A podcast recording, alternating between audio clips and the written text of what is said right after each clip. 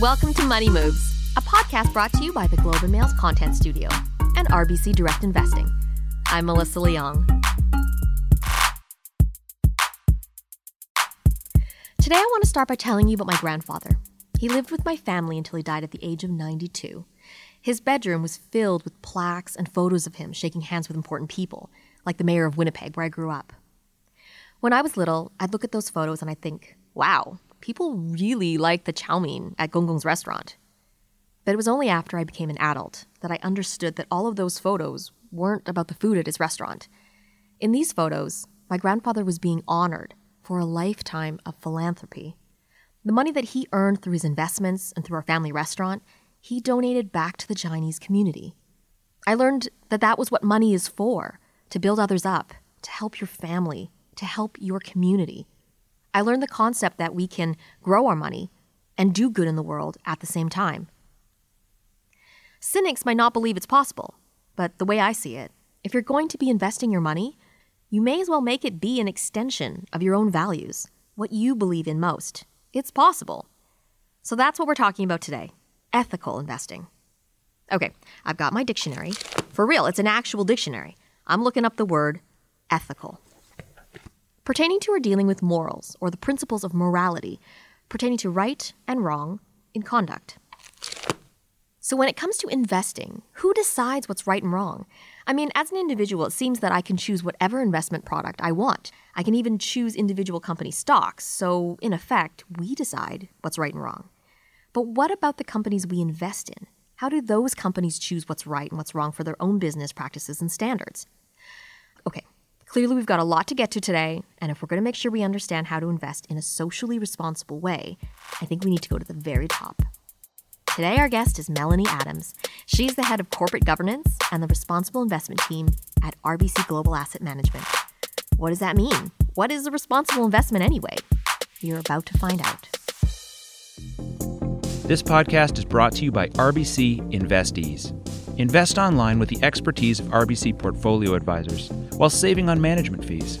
Sit back, track your progress, and let the professionals do all the work for you. RBC InvestEase is investing made simple. What is your fancy title? So, I am head of our corporate governance and responsible investment team at RBC Global Asset Management. And what does that mean you do? So, what we do, so what the Corporate Governance Responsible Investment Team does, is we support all of our investment teams in integrating ESG, ESG being environmental, social, and governance factors, into the investment process. What do your kids think you do for a living? Oh, my younger son, he's uh, he's seven. He thinks that I uh, pick up garbage, pick up litter. Okay. Because my job is protecting the environment. so I haven't, oh. I haven't really told him otherwise. He thinks I'm a hero. if my four year old heard that you picked up garbage, he would freak out. I don't even know how many times I've been running outside in my bathrobe, pushing my kid in the stroller because we're chasing the waste management team down the street, like we're chasing the garbage truck, like we're some rabid starstruck fans. It's, it's like garbage truck. But um, you do not pick up garbage. No, no, not quite. But you are helping the world out. How did you get into this line of work? Well, actually, um, sort of accidentally, or you know, it's not something that when I was a child I thought that this existed because it truly it didn't really exist back then. But I am a lawyer by background, and I practiced in the area of securities law. I was with a regulator for for a while and um, another financial institution, and this area was growing in prominence, and an opportunity came up to to work in this area. And uh, and it's been uh, it's been a really exciting time, and I mean as as we've seen, the industry's really grown over the last, you know, the last decade, but in particular the last five years have been incredible. And what is responsible investing?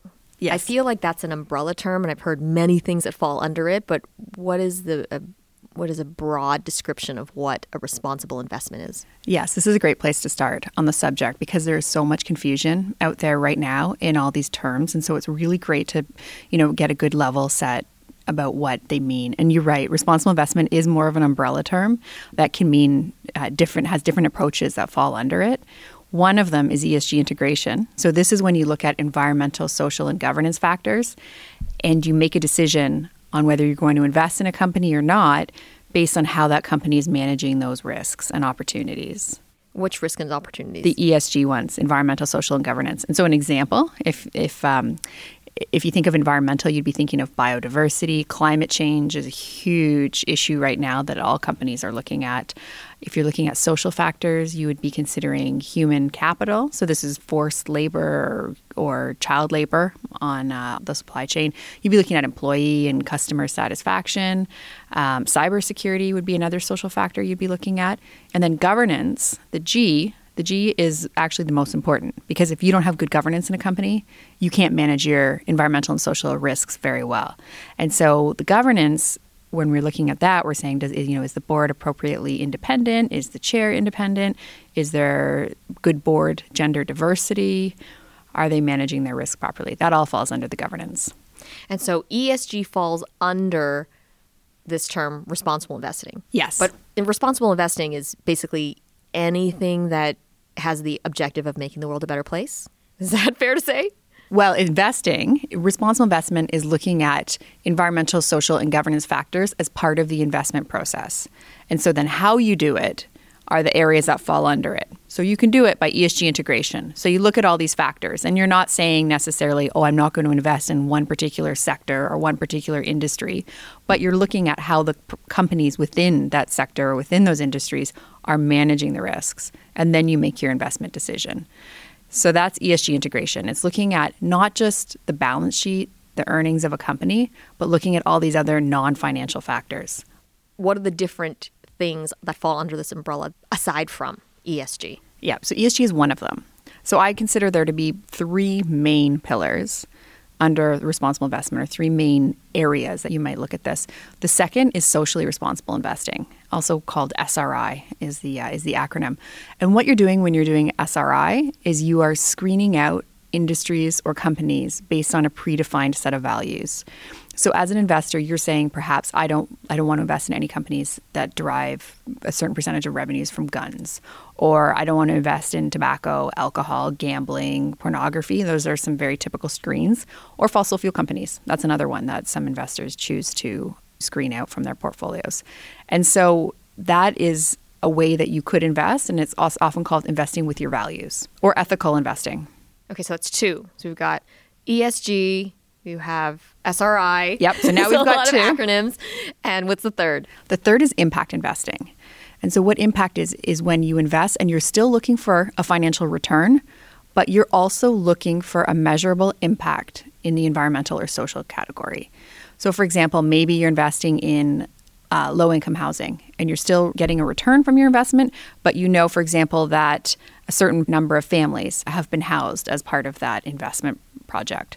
Other examples would be you're investing in retrofitting or greening buildings, or you're investing in women entrepreneurs. Those are just some examples of, of impact investing. Is there overlap between ESG and impact investing? There can be. In fact, there can be overlap between all three of these categories, which is where it can be a little confusing. Right. I know at, at RBC GAM, we have a line of vision funds where we screen out sectors, but we also do ESG integration. So any of the remaining companies that are within that portfolio, we're still looking at all the ESG risks and opportunities that might exist. And so any any one of these three different approaches can be um, you know merged together depending on the investor's wishes. So under the umbrella of responsible investing, you have those three branches, I suppose. Um, and they include, I'm just trying to summarize to make sure I understand. So they include strategies, I guess, where you screen out or you exclude companies that engage in activities that you find undesirable. You include companies that are doing things that you think are good for the world.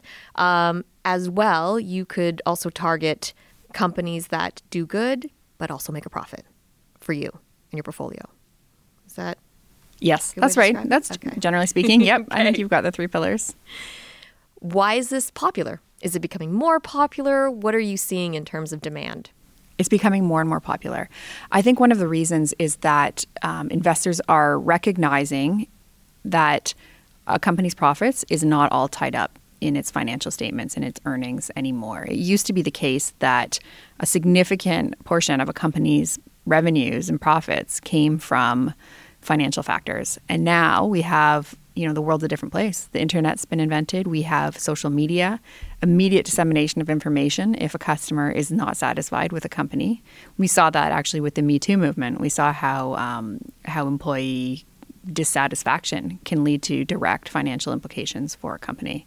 Same with cybersecurity. You have a privacy breach. You can have immediate reputational or financial consequences. These are situations that didn't exist in the world 30 years ago when we looked at companies to invest in. So now, when we look at a company, it's really important to think about all these other non financial factors because they do play out in the value of a company. So that's one of the reasons that investors are looking at it. They're looking at it as a value. What is the value of the share price? But also, investors are thinking and realizing that there's a way that they can actually invest with their values too, if that's important to them. And who is looking for this? Who is looking for responsible investing? What we're particularly seeing, just in, in, in, general, are that women and millennials are really the ones who are interested in ESG integration and responsible investment. Why do you think that is? That's a really good question. I think um, millennials generally care about the planet and the world that they're they're inheriting from previous generations, and they want to make sure that you know the, we we do right by the world and uh, and we take care of the planet. Uh, women, I'm not sure. Uh, I think that's a really interesting statistic that women are apparently uh, more interested in in this than uh, than men. And so, where do you start? If I am interested in a responsible investment, I want profits, but I also want the world to be a better place. Where can I get a responsible investment? Well, what you need to do is you need to think about how you're invested. If you have an advisor, if you have a financial planner, you need to speak to them and ask them what they know about this, what information they have about this. And if you're investing through an asset manager, go to the website and see what the asset manager is doing. I know on our on our website we have a lot of information about how we view this, what our approach is, what factors we're considering, and and how we're making making our investment decisions. And so that's really important. Do some due diligence and find out the various approaches out there. There's a lot of information on the internet about how to uh, how to think about responsible investment. And what if you don't have an advisor? If you want to do direct investing, for example, if you're investing on your own, what you would need to do then is you need to look at if you're investing in a fund, you need to look at the fund, the the fund facts and what information is is out on the various funds and find out what the approach is and what that fund how that fund invests, what the investment team is doing, which you should be able to find as well on the internet. If you're investing directly in securities, you should be looking at all the public information that a company has out there. A lot of companies now are doing ESG reports, so they're reporting on their sustainability goals. There's also a big movement for um, climate related reporting, which is called TCFD, the Task Force for Climate Related Financial Disclosure. And a lot of companies are reporting in line with this particular framework. And so what they're doing is they're outlining their their way, that how they're looking at their different climate related risks and opportunities. And so increasingly we are seeing more and more disclosure from companies on ESG risks and opportunities. It's up to us to just basically look for the information. Yes. And, you know, it depends on the company. Some companies are struggling a little bit with how much they're disclosing on this. But as, you know, as a larger institutional investor, we are engaging with companies and, and, uh, and asking for more disclosure so that we can have proper assessment of these. And financial institutions are, are helping uh, the public out, right? I mean, you work directly with some of the stakeholders to figure out whether or not they meet certain requirements when it comes to ESG? Yes, well, actually, that that introduces the subject of active stewardship, which is a really important part of ESG integration. And active stewardship is engaging with the company and voting your proxies as well as a shareholder in a manner so that you can talk about these ESG risks and opportunities, find out how the company is thinking of them, and and have an opportunity to talk to the company about our views as an investor. And so, all of our investee companies, we're very familiar with what their approach is to their ESG risks and opportunities because we've sat down with the directors or management and uh, and heard about them and voiced our concerns if there are any.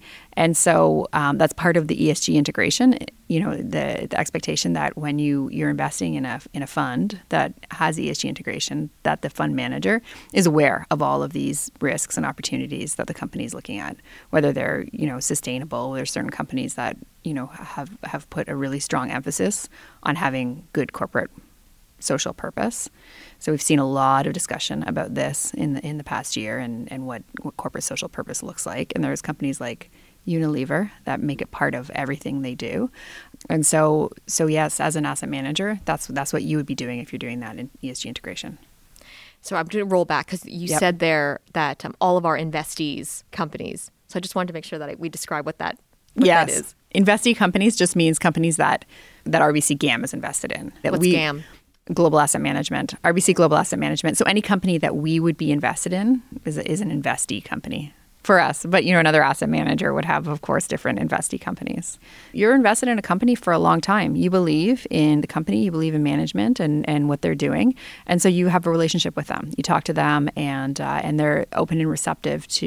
You, Typically, they're open and receptive to hearing uh, shareholder views on uh, on particular issues. So you're open to expressing concerns, and they're okay with listening to it. And yes, generally, it's you know, it's a very very open frank dialogue that, uh, that we're engaged in with companies. How can we take the process of professionals like Melanie Adams and think about choosing companies when we invest? We're getting to that right after this. RBC InvestEase is an online portfolio manager that provides you with a simple, automated way to invest online.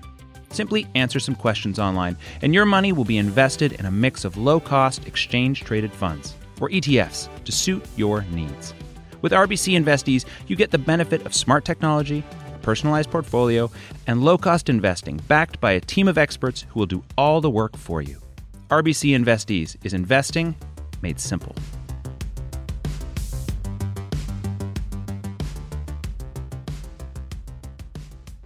So, as an investor, I don't have the opportunity to sit down with with a team from the company that I'm investing in. Can I get you to describe the process of how you work with a company or how a company becomes an investee, which sounds like a bestie. I like it because it makes it sound like you guys are in it together. Well, you know, each team is different in their process and how they evaluate a company. They look at the financials, they look at all the, you know, the ESG factors, extra financial factors that are material for that company as well. And then they make their investment decision.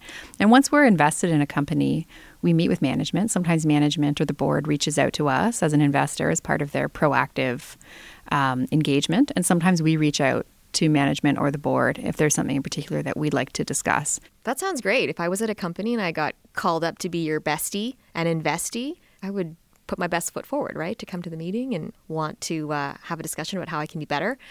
Do you ever part ways? Have you ever parted ways with a company? We have. That has happened. Generally, though, we think engagement is more is more effective than divestment. And so, if, you know, you when you make an investment decision, you're you're telling management that you believe in them, you believe in their vision for what they can do. And so, if you disagree on a particular factor, we think it's more effective to be at the table voicing our opinion and our views to management than to just divest from the company altogether. I'm glad that you talked about working with companies over a long-term basis because you're you have confidence that they will do well financially because I think that sometimes when people think of responsible investing they think okay well I'm going to do good but am I going to make money Yes that's actually a common myth that in order to be a responsible investor you're going to sacrifice returns we released a study actually last spring, and what it was is it's a it's a study we we um, update every few years or so that looks at SRI. So specifically, when you're screening out companies or sectors based on your values, and we looked at whether or not there are any what the conclusions are and if there's any return sacrifice that needs to be made. And our conclusions was that no, um, the studies have predominantly shown that you do not sacrifice returns when you're investing with your values. Where it's a little bit harder to prove is are you actually making money? Are you are you um, increasing your returns? if you do this type of investment. And there have been studies to show that. We know that companies that have good governance on their E and S risks and opportunities have better financial results. So we know that. We know that there's generally lower volatility.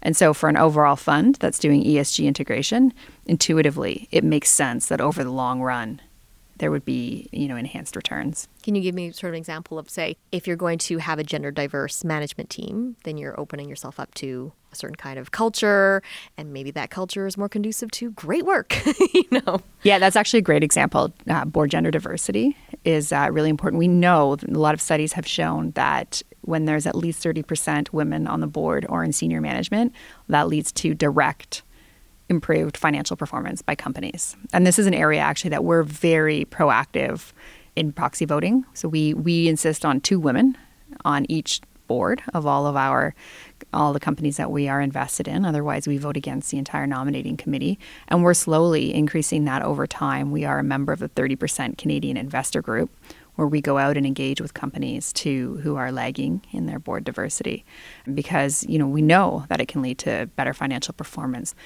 17% of board seats in Canada are held by women. And so that's really low. So we're, uh, we'd like to see that go up. Is there a standard questionnaire or um, a standard way of evaluating a company on uh, ESG integration? Or are you using your own uh, standards? Um, so every asset manager integrates ESG maybe a little bit differently. Even within our own, we have 23 investment teams globally. Each team does it a little bit differently depending on their region or their asset class. What's important though for every team is to be looking at issues that are material for the companies they're invested in. And so, for example, our emerging markets team looks very deeply into supply chain risk because that, that's a, a risk that we typically see in emerging markets. Our Asian equity team looks a lot at aggressive accounting and governance around accounting as well. You know, typically we see with some of our, our Asian investee companies, they're, they're, they're lagging a little bit in, in board gender diversity. What's the supply chain risk? Supply chain risk. So, on the supply chain of a company, whether or not they're using forced labor or child labor, for example. So, you've really got to dig into that because it's not just the company you're looking at, but you're also looking at their suppliers. This is something that uh, plagued Nike for years on the supply chain side. And that's actually a story of where they took one of these ESG factors and they made it a success story because they have they have created an entire governance structure around looking at their supply chain risk and being completely transparent with it. Um, and I just want to rewind back. You did mention Unilever. Do you have any other examples of like specific companies that you think do well? Well, they they stand out because they're a company that said we believe in long-term growth and profits, and so they stopped doing quarterly financial reporting.